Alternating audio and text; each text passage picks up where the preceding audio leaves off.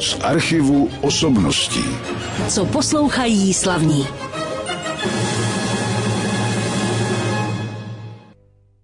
Jako obvykle ten dnešní pořad z archivu osobností na rádiu Klasik Praha začínáme hudbou.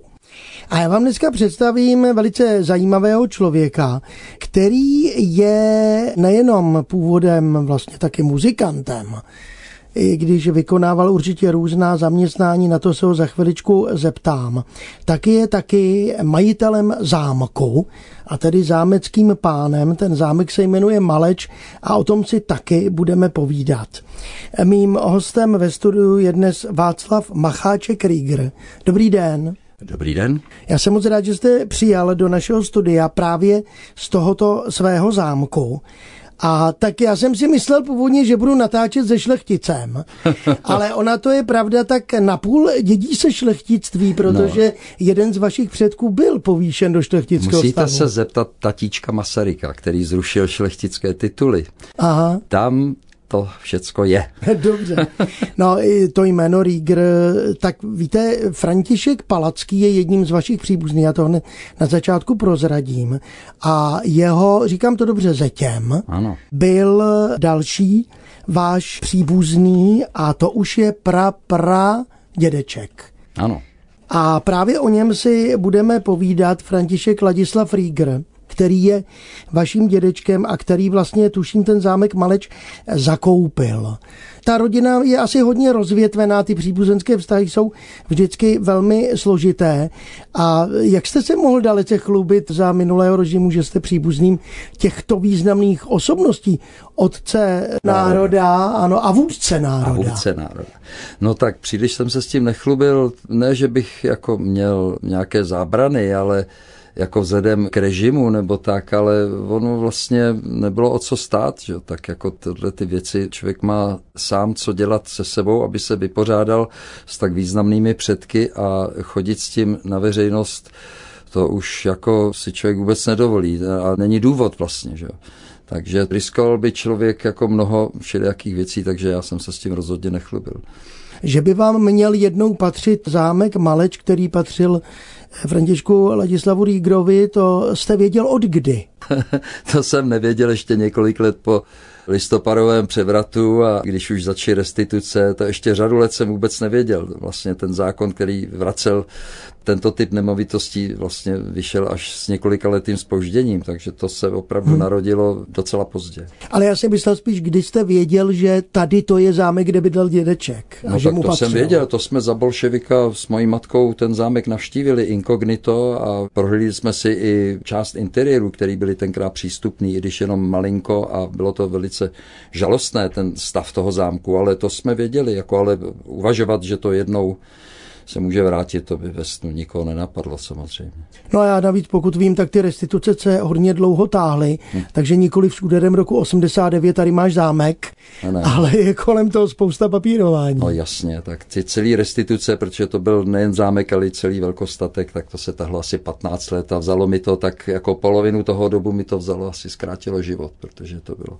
Ale říkáte bylo si to... dneska, stálo to za to? No tak rozhodně, no tak stálo to za to v každém případě, hlavně člověku velí zodpovědnost, že jo, a ten motiv byl tak silný, že z toho nebylo možno uhnout v žádném případě. My si o vaší rodině budeme samozřejmě ještě povídat, protože budeme narážet na nejrůznější souvislosti. Já teď ale vás poprosím o muziku, protože vy jste přinesl celou řadu melodií, ale nejprve se vrátíme k té první, co jsme poslouchali. No tak začali jsme takovým lehčím žánrem, ale je to teda trošku výjimka to, co jsme si zahráli, protože tenhle ten velikán současné hudby Randy Newman, kterého jsme slyšeli, tak se obvykle zaobírá těžšími a vydatnějšími texty, než co jsme právě slyšeli, ale není to žádná výjimka, že zpívá velice poetické texty svoje. Je to autorská záležitost všechno a má za sebou desítky filmové hudby a je to prostě velikán, já sleduju už asi od roku 72 a měl jsem tu příležitost ho vidět i v roce 95, kdy tady zcela výjimečně koncertoval v čerstvě založeném divadle Archa. A byl to teda opravdu silný zážitek. Měl jsem jet letos s jedním přítelem v Dubnu do Berlína na jeho koncert, už on je ve vysokém věku, ale bohužel onemocněl a odkládá se to na leden, takže se na ten leden 23 velmi těším. A doufejme, že teda ta kultura bude fungovat tak, jako funguje teď. My jsme za to všichni rádi. Já jsem tady pořád se ptal každého, co dělá v době koronaviru a teď už nemusím a mám z toho velkou radost. Ale mám radost i z té další skladby, tak představte ji, co si poslechneme. No tak já myslím, že je na čase, jelikož jsme na půdě Radia Klasik, tak se sluší, aby jsme se vrátili teda ke klasickému žánru. No a já se nemůžu vyhnout nejslavnějšímu jménu, které u nás je a to je Antonín Dvořák. A naše aktivity jsou s ním silně propojeny, protože v naší expozici na zámku vlastně je takový Dvořákův koutek, protože Dvořák několikrát navštívil Maleč a spolupracoval s Rígrovými, respektive především s nejstarší Rígrovou dcerou Marí Červinkovou Rígrovou, která byla jako velmi plodná spisovatelka a dělala spoustu pozitivních věcí, taky charitativní činnost, ale mimo jiné se stala libretistkou Dvořákových oper. Takže při té prohlídce prostě mají na závěr návštěvníci možnost uslyšet i ukázky z těch oper. No a v průběhu celé expozice to odborné slovo o té historii celé je prokládáno právě úryvky ze zajímavého drobného díla Antonína Dvořáka a to jsou ukázky z cyklu Cipřiše, které vznikly vlastně až s mnohaletým spožděním po původní podobě, která byla zpívaná a byly to zhudebněné verše moravského básníka, ale posléze Dvořák dospěl k tomu, že tomu dá instrumentální podobu, ale já ji považuji za tak krásnou, že jsem ji použil prostě na ozvučení a proložení celé té naší expozice. A my si tady zahrajeme ukázku z tohoto seriálu těch cipřišů a to je závěrečná skladba která vlastně u nás skončí tu celou expozici a tady ji uslyšíme celou. Poslouchali jsme část díla Antonína Dvořáka Cipřiše v provedení Panochova kvarteta, známého tělesa. Toto je teda nahrávka, jestli je to rok nahrávky tady ve vašich poznámkách 2011 tohoto díla, které mimo dalších provází taky vaše posluchače teda vaše návštěvníky a zároveň posluchače po vaší expozici. Když se ještě vrátíme k Antonínu Dvořákovi, tak možná jenom doplníme, které dvě opery to byly. Já to vím, ale řekněte to vy, které otextovala právě nebo opatřila libretem Marie Červinková. No, tak první z těch oper byla opera Dimitrii, a vzhledem k tomu, že byl Dvořák velmi spokojen s tím libretem, tak si vyžádal další a, no a pak přišel Jakobín. Takže ano. tyto dvě ukázky tam u nás zazní. No a e, právě ten pobyt Antonína Dvořáka taky způsobil, že ten Dvořák je spojen, pokud vím, s loňským ročníkem festivalu Dvořákova Praha, ten bude zase letos na podzim. Ano, a loni mohl být teda ku podivu, protože se to trošku uklidnilo a to byla asi velká sláva pro Maleč. No tak to byla pro nás samozřejmě úžasná záležitost, které si velmi vážíme a stala se ta věc, že prostě k nám už několik let k nám jezdili zájezdy, které pořádala Dvořákova společnost, do které jsem taky vstoupil. No a došlo to ty styky až tak daleko, že vznikl nápad společný uspořádat vlastně takovou tu overturu Dvořákovi Prahy u nás na Malči, protože už leta festival pořádá takový systém prostě těch konání, setkání a koncertů po stopách Antonína Dvořáka. Takže tentokrát se to, předloni to bylo na Sichrově, a v loni se to dostalo k nám do Malče, takže to byla velká sláva. Byl to krásný víkend a dva koncerty a přednášky a všecko možný a budeme na to dlouho vzpomínat. Tak to je dobře, ale doufám, že ta hudba Dvořákovi Prahy nebyla jediná, která tam na zámku zní, protože vím, že pořádáte koncerty. Určitě, tak za tu dobu, co jsme otevřeli, jsme spořádali celou řadu koncertů.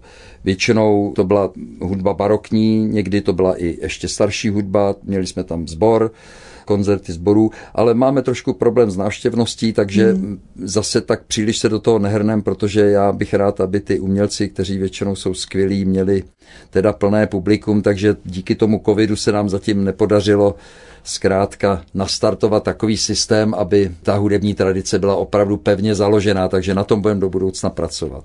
Když se bavíme tedy o hudbě, tak přejdeme na hudbu, která byla nejenom vašemu srdci blízká, ale vlastně to bylo vaše de facto zaměření v mládí, tak povězte něco o těch dotecích hudby a vás v mládí. No tak první dotyky byly opravdu ve velké prehistorii, což byly počátek mých studií. Já jsem studoval na stavební průmyslovce, takže to byly útlá 60. léta, takový rok 62, 63, kdy startovali de facto Beatles. No a já jsem v těch letech na té průmyslovce hrál v různých amatérských kapelách. No a ten vývoj šel velmi rychle, začal jsem sledovat i ty zahraniční zdroje, no a v roce 65 mě potkalo štěstí, kdy jako eléva hudebního mě přijali do slavné, do posledního roku fungování slavné rock'n'rollové kapely Karkulka, což jsem s chutí teda přijal a no a pak to nemělo dlouhého trvání a kapelník té kapely Jiří Brabec zesnulý založil country beat s Jiřím Grossmanem, takže u toho kořenů této hudby jsem byl. No a snažili jsme se využívat samozřejmě americkou hudbu a měli jsme krásný leta v semaforu, jsme strávili a tak dále a tak dále, ale to bych tady příliš nerozebíral. Dobře. Mám mnoho favoritů a mezi ně patří třeba Tom Waits, ano. který bychom si mohli za chvilku pustit. Že?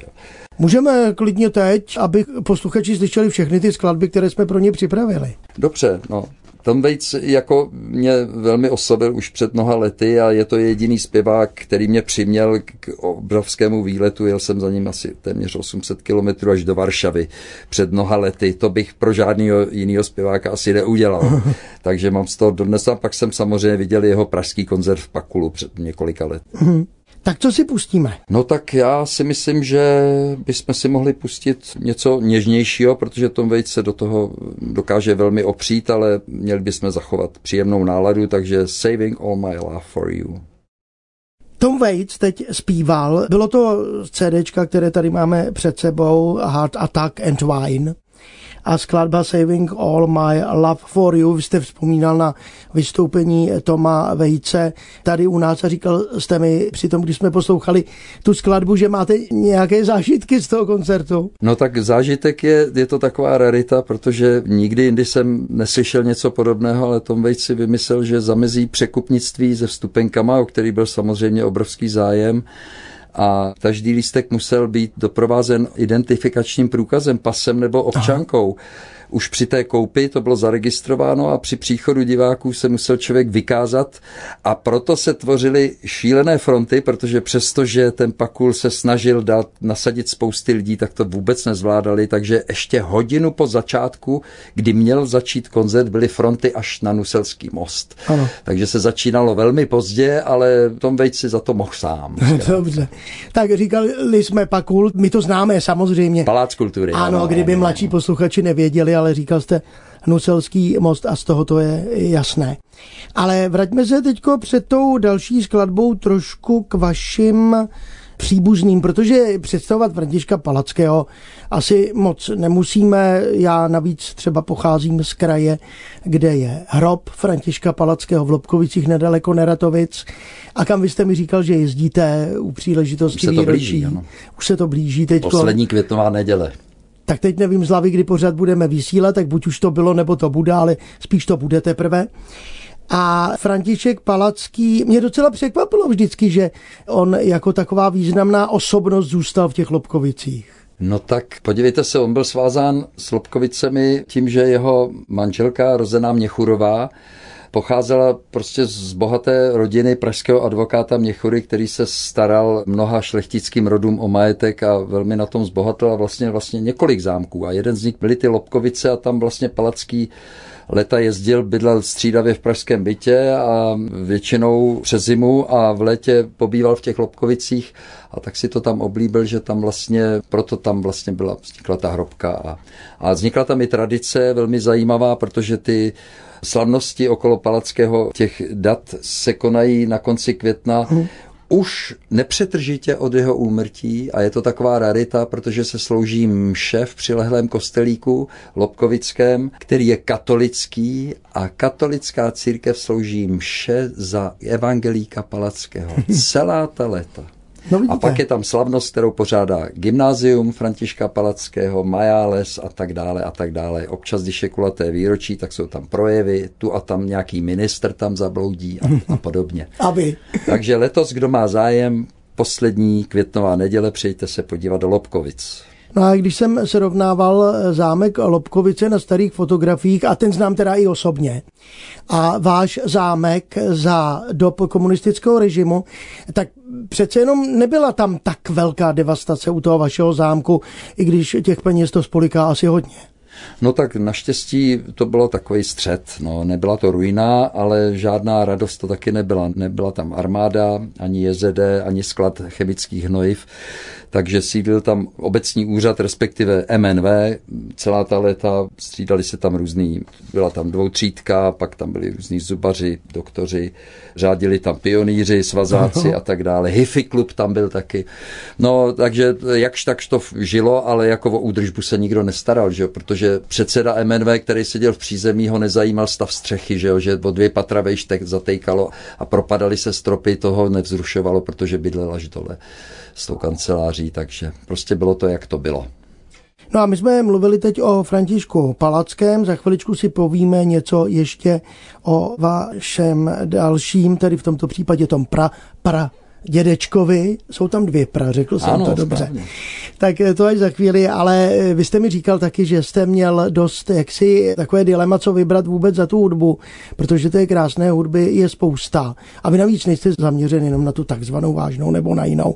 Tak co jste vybral teď? No tak teď bych vybral takovou věc, moje velká Láska je teda k Bachově hudbě. Jo. Těch autorů je samozřejmě nekonečně, ale ten Bach je přece, Bach je Bach zkrátka. A já jsem přišel tak jako intimně k nějaké Bachově hudbě při takové výjimečné příležitosti před mnoha lety. Náš skvělý violončelista Jiří Bárta měl takový nestandardní koncert, velice drobný, za účasti asi 50 lidí snad v Chotěboři.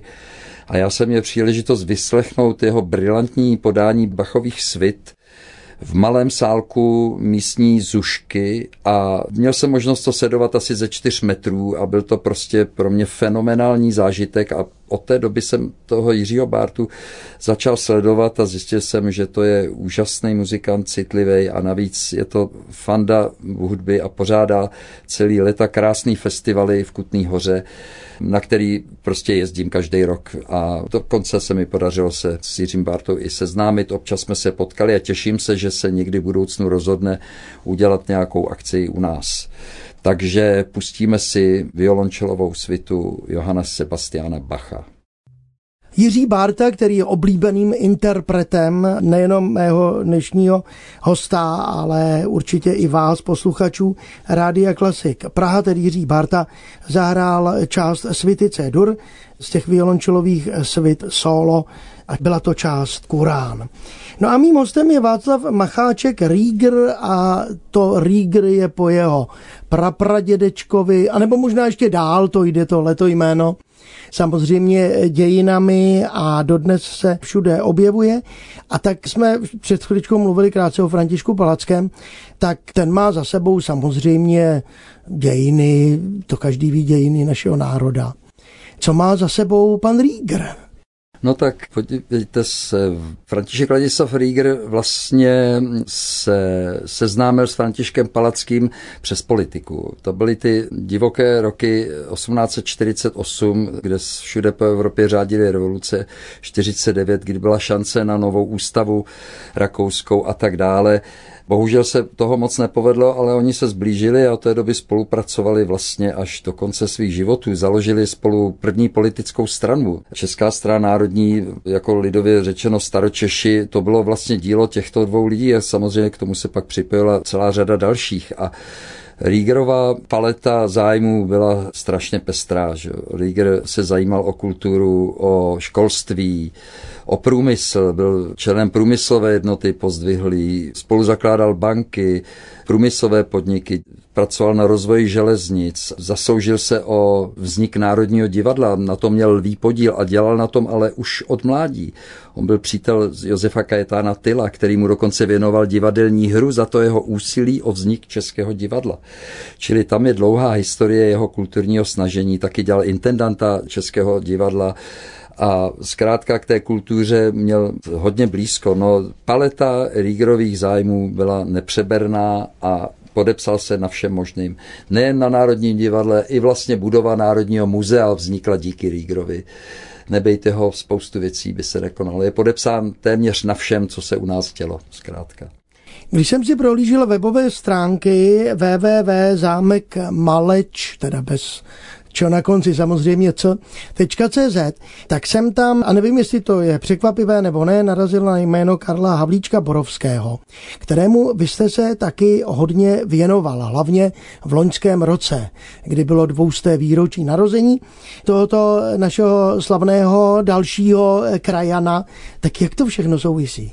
No tak souvisí to velice jednoduše, protože Karel Havlíček Borovský byl vlastně přítelem těch mých předků. Že? On byl kamarád mladého Rígra a spolu vlastně poslancovali ve Vídni.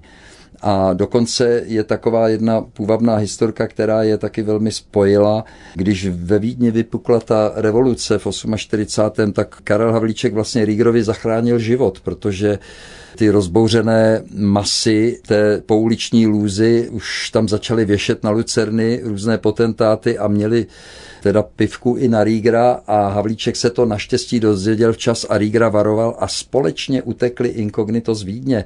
Pak o tom psal v dopise své matce Karel Havlíček a tam to všecko popisuje do detailu.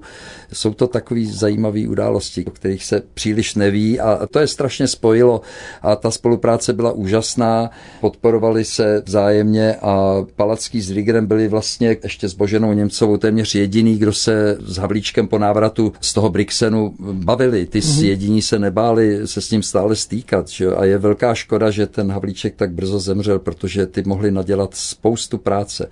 No a to výročí 200 let bylo velmi důležité, protože myslím si, že moc takových osobností nemáme.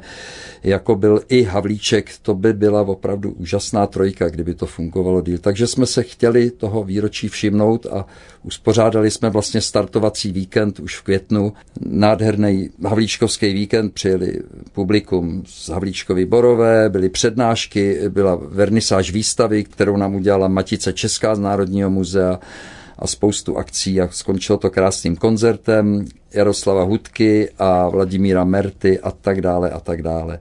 Spoustu akcí potom jsme ještě spolupracovali i v Havlíčkovém Brodě na konferenci a tak dále. No tak vy jste teď zmínil zase hudbu, která souvisí samozřejmě a je jim protknut náš pořad, tak jak to souvisí tady s hudbou, kterou teď uslyšíme. No tak tam se přihodila taková zajímavá situace, že v rámci těch havlíčkovských snah vzniknul takový drobný text, taková básnička, a Vladimír Merta po té své akci večerní s Hudkou tam u nás přespal a ráno si o ten text řekl a vyndal kytaru z obalu a sednul si na lavičku a z jedné vody na čisto, ač to předtím nikdy neviděl, neskusil, prostě zaspíval tuto následující píseň, která samozřejmě souvisí nejen s 200 lety Havlíčka, ale souvisí i s tím, že vlastně to léto, které nás čekalo, bylo předvolební léto a ty volby na podzim parlamentní byly velmi důležité pro celou společnost. Takže toho všeho se Vladimír Merta v té písničce dotkl a hlavně je úžasný, že tu písničku on udělal naprosto na poprvé. Ale vy jste ve své skromnosti neřekl, že ten text je od vás. No tak to není tak důležitý.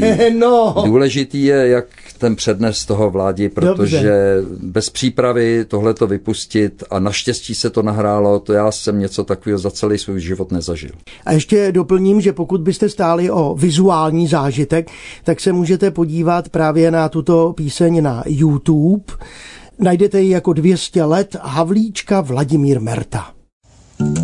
Dvěstě let Havlíčka, kulatý datum, kež moje písnička překáží katům, té naší svobody, té, co nám zbývá, nemáme zásoby, ale už se nám stmívá. Musíme vzpomenout na jeho básně, na jeho myšlenky, jak znějí krásně. Probuďte srdce svý, probuďte mozky, hradu lžou prohnilý zoufalý trosky. Ta parta proradná barvu má rudou, nádory národu po ní jen zbudou. Havlíček trápí se, v hrobě se obrací, morálka ztrácí se, pravda se nevrací. Jazyk měl jako nůž na lumpy nahoře, choval se jako muž, pro pravdu zahořel. Havlíčku, Havle, kdo z vás se nevrátí, kdo z našich duší jen ten smutek vyvrátí. Jak můžem věřit zas té cházce ulizu, chtějí jen těžit z nás pro sebe devízu. Vylezte z pantoflí a pojďte volit, vyžeňte voli zlý od jejich kory. To platí pro mladý i pro ty starý, Havlíček poradí, kdo za to stojí.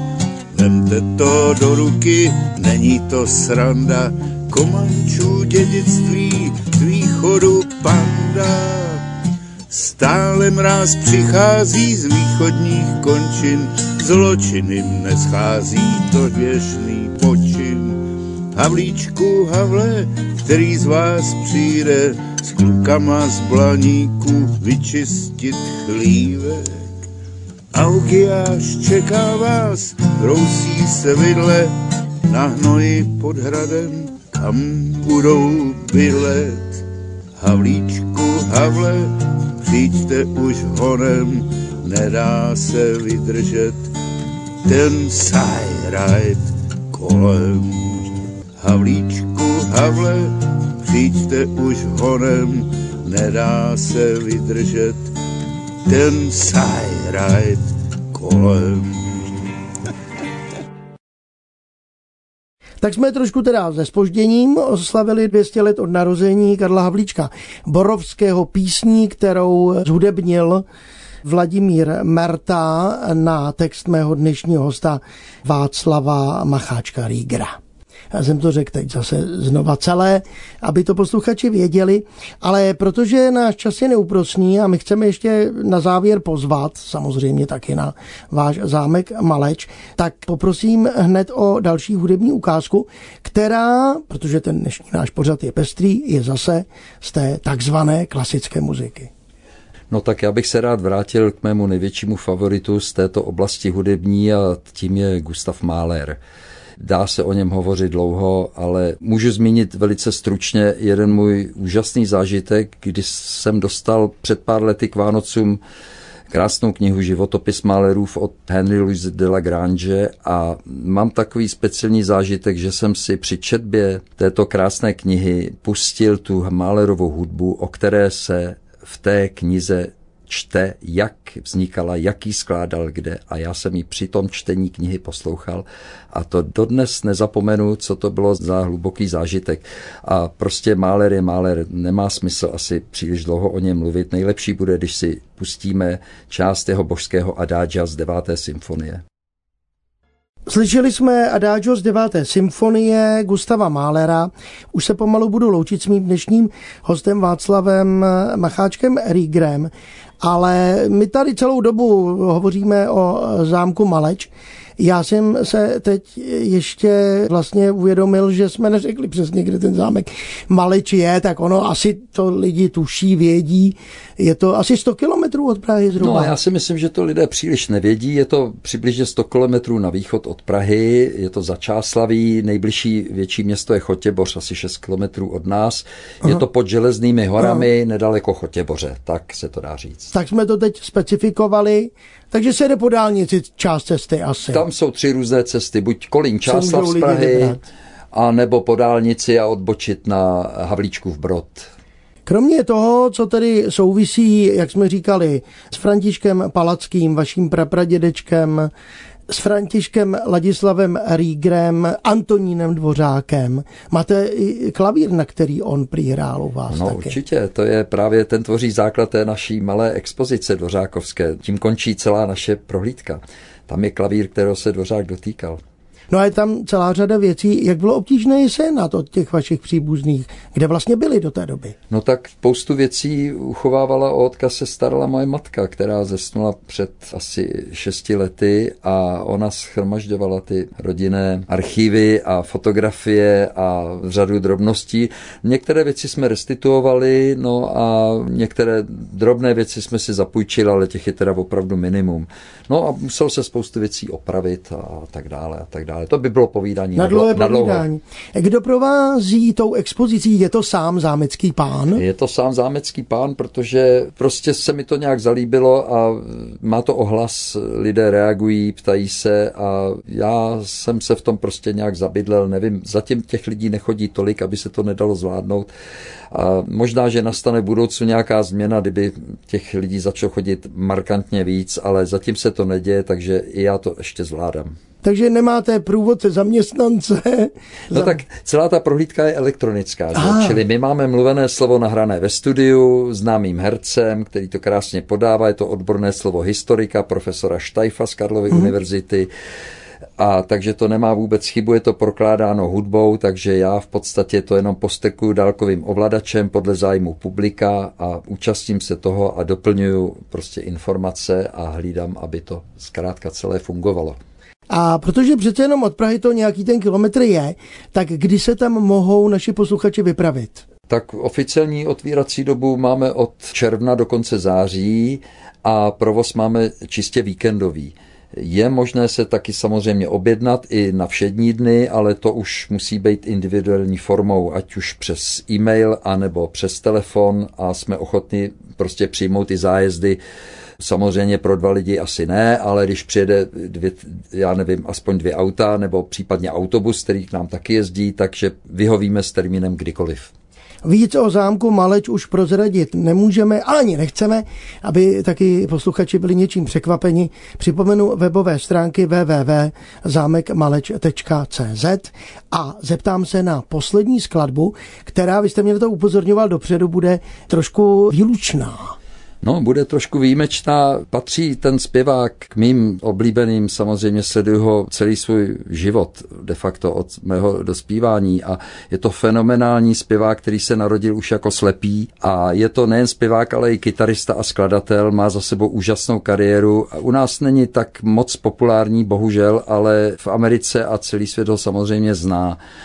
Je to Jose Feliciano a dokonce měl u nás i koncert, o kterém se málo kdo dozvěděl. Bylo to před lety v roce 2009 v Holešovickém klubu Sasazu a já jsem se k tomu náhodou dostal. Neměli žádný plagát, žádnou propagaci a byl to životní zážitek, protože jsem seděl asi čtyři metry od Feliciana a vyslechl jsem tak fantastický koncert, že prostě to do smrti nezapomenu.